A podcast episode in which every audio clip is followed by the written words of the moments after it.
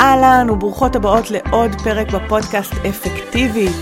והפעם הכנתי לכם פרק מיוחד שלקוח מתוך שידורי הבוקר. אלה שידורים שאני מקיימת בעמוד הפייסבוק שלי או אינסטגרם, שבהם אני מביאה סיפורים, כלים, תובנות, שיעורים ממש מהיומיום, מתובנות ואסימונים שנפלו לי כזה מהשטח, והיה חשוב לי לתפוס אותם ולהביא אותם אליכם, ולכן הם גם עולים פה לפודקאסט. קטעים שהם חתוכים, ערוכים, מסודרים, ותוכלו להקשיב להם בקלות ועם אה, פואנטה ככה ממוקדת, ותוכלו להעביר אותם הלאה למי שזקוקה לו גם כן. אז תהנו מהאזנה, ואני אשמח לשמוע כרגיל מה אהבתם, מה לקחתם, מה אתם יוצאות מהפרק הזה. צלמו מסך, שתפו אותי ותהנו מהאזנה.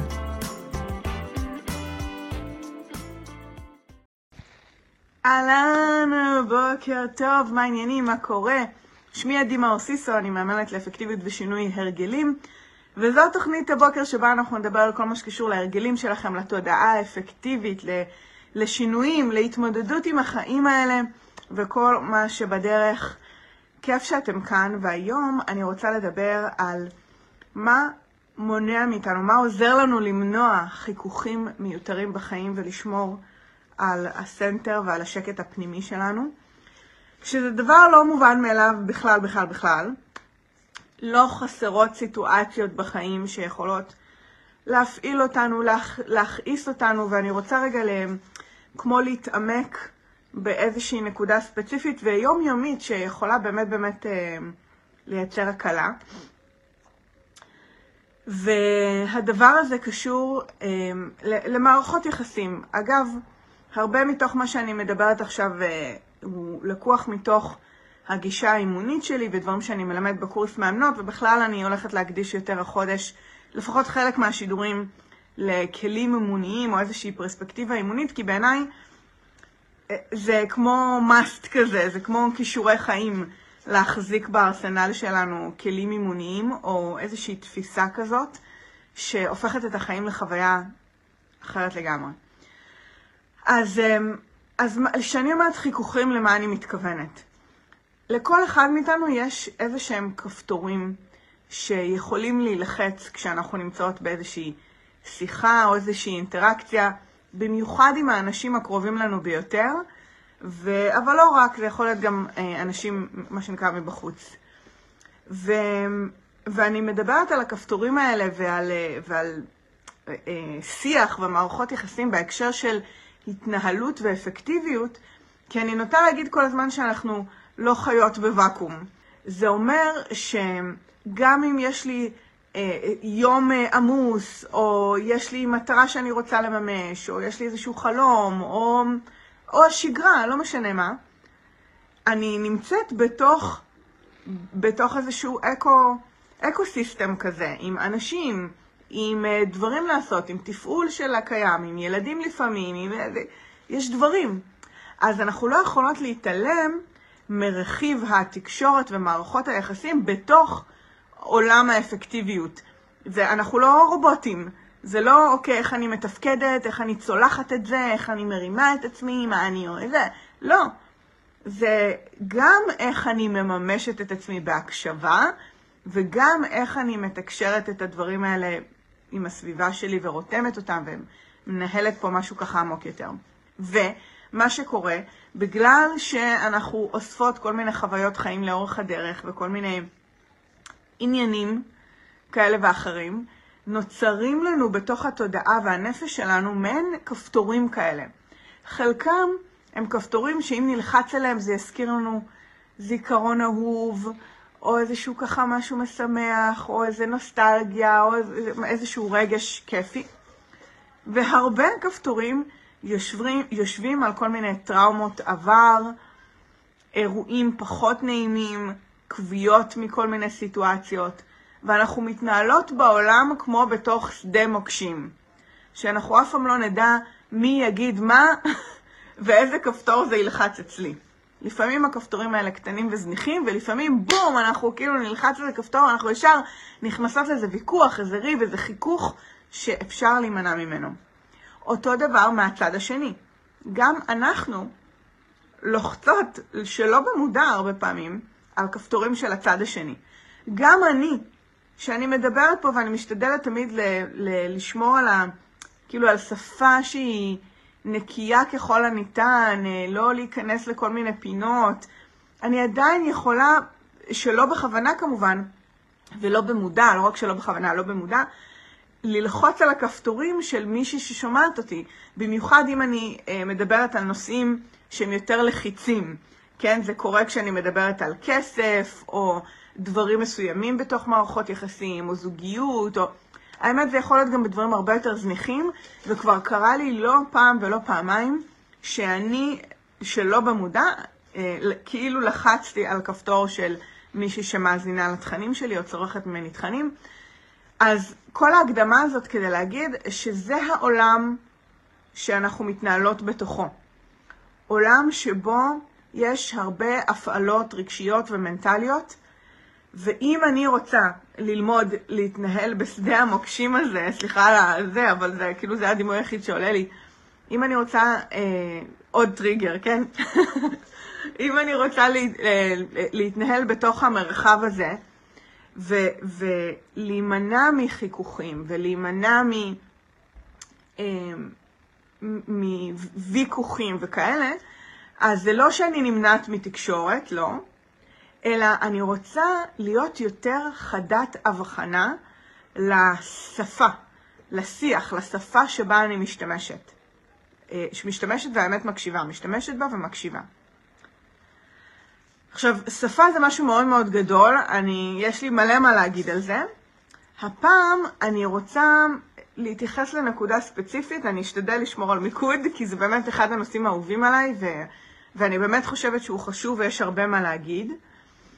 אמ, אני רוצה רגע להתעסק בנו, אוקיי? להחזיר אותנו רגע לעצמנו כדי לעזור לכל אחת כאן לשמור על, ה, על הסנטר הפנימי שלה, אוקיי?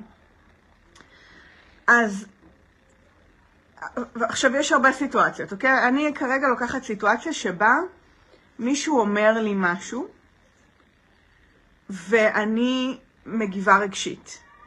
נגיד מתכווצת, או נפגעת, או כועסת בחזרה. כל התגובות האלה, הרגשיות הראשוניות, הן תגובות אימפולסיביות, כלומר, הן יושבות על fight, flight, freeze, אוקיי? התגובה הרגשית הראשונית האימפולסיבית, אין לנו שליטה עליה, כי היא אימפולסיבית, והיא יושבת על מערכות הישרדותיות שלנו שקשורות לשייכות, להיות חלק מהשבט. אז כשמישהו אומר לי משהו ואני נעלבת ונסגרת, freeze, או ישר משתלחת, fight, זה יושב על אותן מערכות הישרדותיות שכאילו מנסות לעזור לי להישאר חלק מהשבט שמא ינדו אותי, ואם ינדו אותי אז אני אמות, אוקיי? ואסור לנדות, אוקיי? ו... ובגלל שזה הישרדותי וזה יושב על fight flight freeze, לא תמיד זו התגובה המיטבית בסיטואציה. לא תמיד זה הדבר הכי מקדם שיחה, הכי פותח, הכי... ברוב המקרים זה לא, זה, זה, זה הפוך.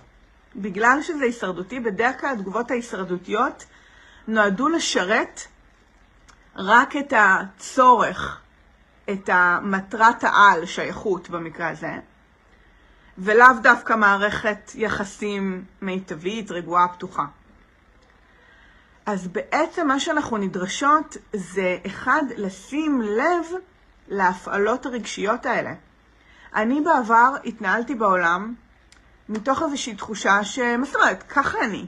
ככה אני, בין אם אני נפגעת, או אה, כועסת, או זה... זה רגשות. זכותי להביע רגש, ואגב, זכותנו, זה נכון. אבל ככה אני, וזהו. וזה לא כל האמת, זה חלק מהאמת. כי נכון שזה חלק בי שהוא האוטומטי הראשוני, אבל נשאלת השאלה איך אני מגיבה שנייה אחר כך. כי מה שקורה אחר כך, שמה פריצת הדרך. כי ברוב המקרים, מה שאנחנו עושות אחרי התגובה האימפולסיבית הראשונית, אנחנו ממשיכות לזרוק דלק למדורה הזאת. נפגעתי, אז אני מתחילה להוציא כל מיני מחשבות מהבוידם של כן, הנה, וזה לא הפעם הראשונה, וככה, ואני אעשה לו ככה, והוא אמר לי ככה, ואני מתחילה פנקסנות וחשבונאות, וכל הדבר הזה הוא כבר מודע. הוא כבר חלק אחר במוח, דמויות בעצם שמצטרפות לחגיגה הזאת.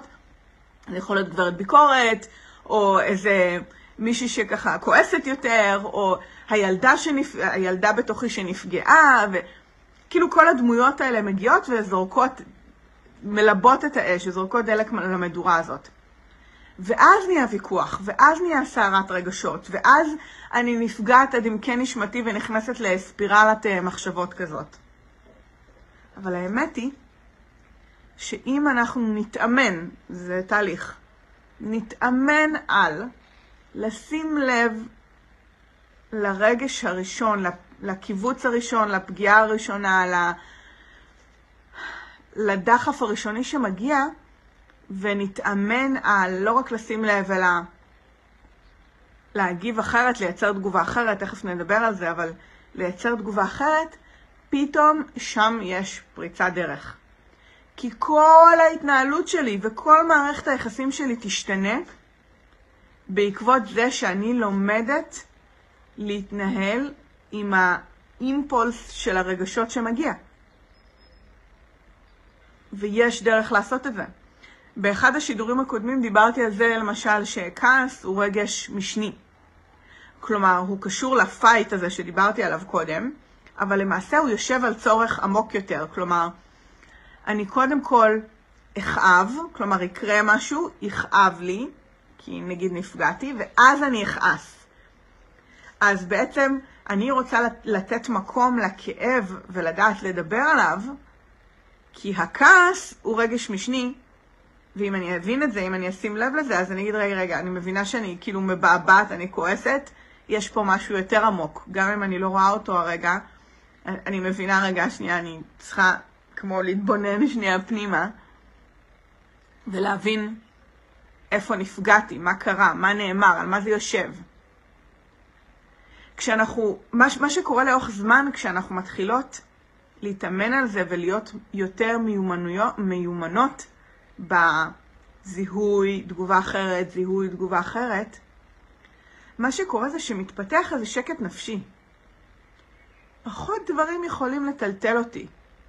פחות סערת רגשות. אני מבינה שמה שנאמר, לא משנה באיזו צורה, זה מתוך הפילטר והסרט, במחאות, כן, שהבן אדם השני חווה. אני אומרת סרט לא בציניות או עוקצנות, אלא כאילו כל אחד הוא הגיבור של הסרט שלו. אז כל אחד חווה מציאות אחרת. אז כל אחד מדבר מתוך המציאות שלו, זה כמו שני יקומים מקבילים. בגלל זה שני אנשים יכולים להיות באותו אותו מרחב, אותו אירוע, ולתאר את האירוע בשתי דרכים שונות, כי כל אחד חווה את זה אחרת.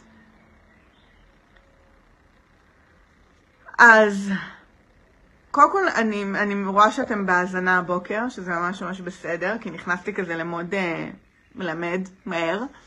אבל זה פוגש אתכם, זה מדבר אליכם, אתם, אתן מזהות את, ה, את התגובות הרגשיות האוטומטיות האלה, אתן מרגישות שאתן מצליחות לשלוט בזה ולהוציא תגובה אחרת.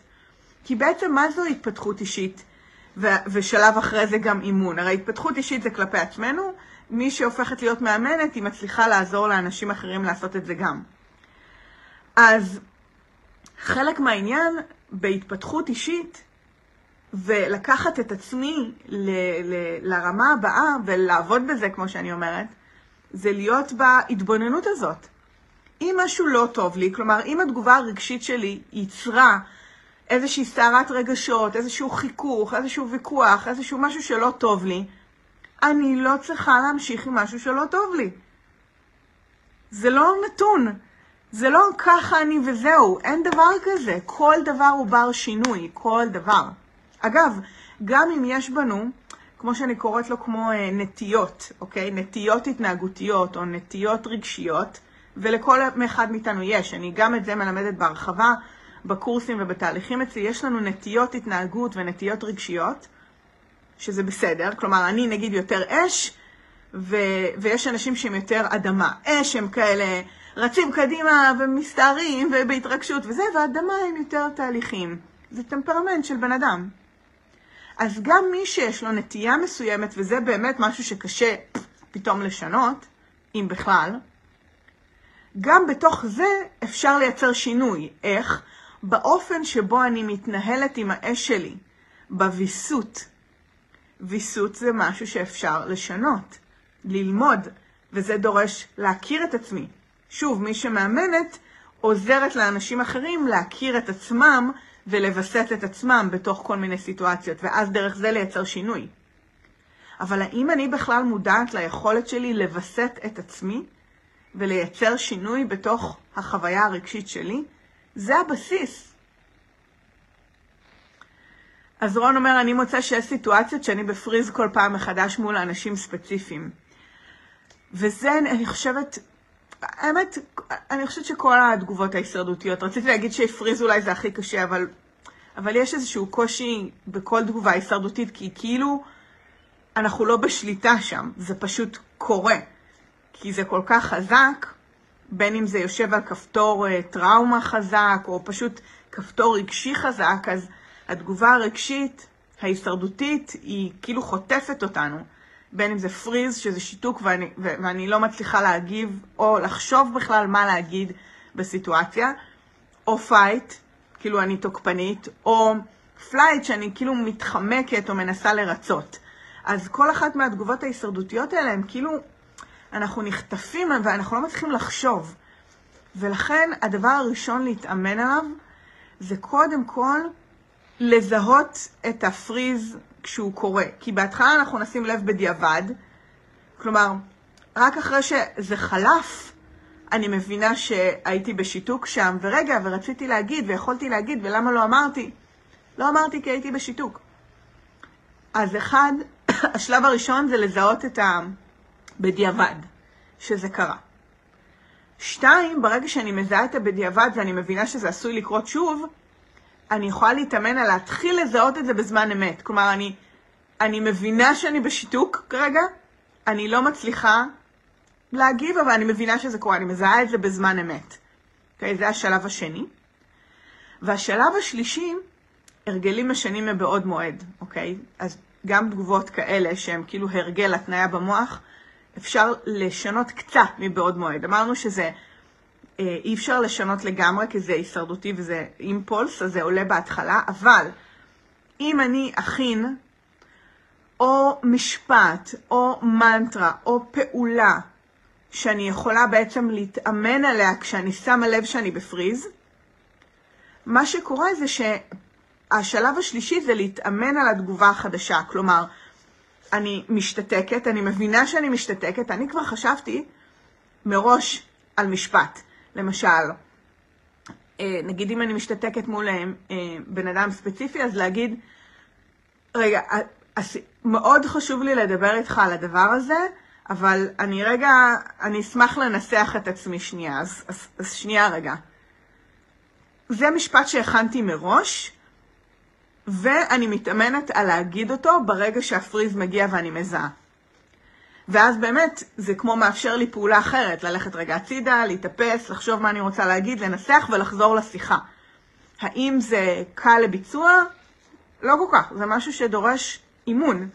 אבל זה האימון, זה השינוי, זה בעצם היכולת לזהות את זה בדיעבד, זה תהליך בדיעבד, ואז בזמן אמת, ואז אני מבינה שאני בשיתוק, אז אני צריכה להכין איזה משהו מראש, אז אני מכינה, חושבת על זה מראש, ואז זה מגיע עוד פעם, ואז אני מתאמנת על הדבר הזה שהכנתי מראש, על המשפט, על הפעולה, על הניסוח, עד שבעצם יצרתי סדק מספיק גדול, דרכו תגובה חדשה יכולה להיכנס.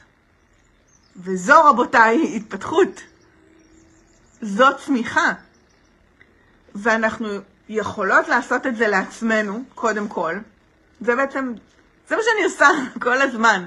לפעמים לבד, לפעמים בקליניקה, כשאני יושבת מול המטפל שלי, לפעמים, לפעמים אני הולכת למאמנות או מתייעצת איתם ומדברת עם קולגות.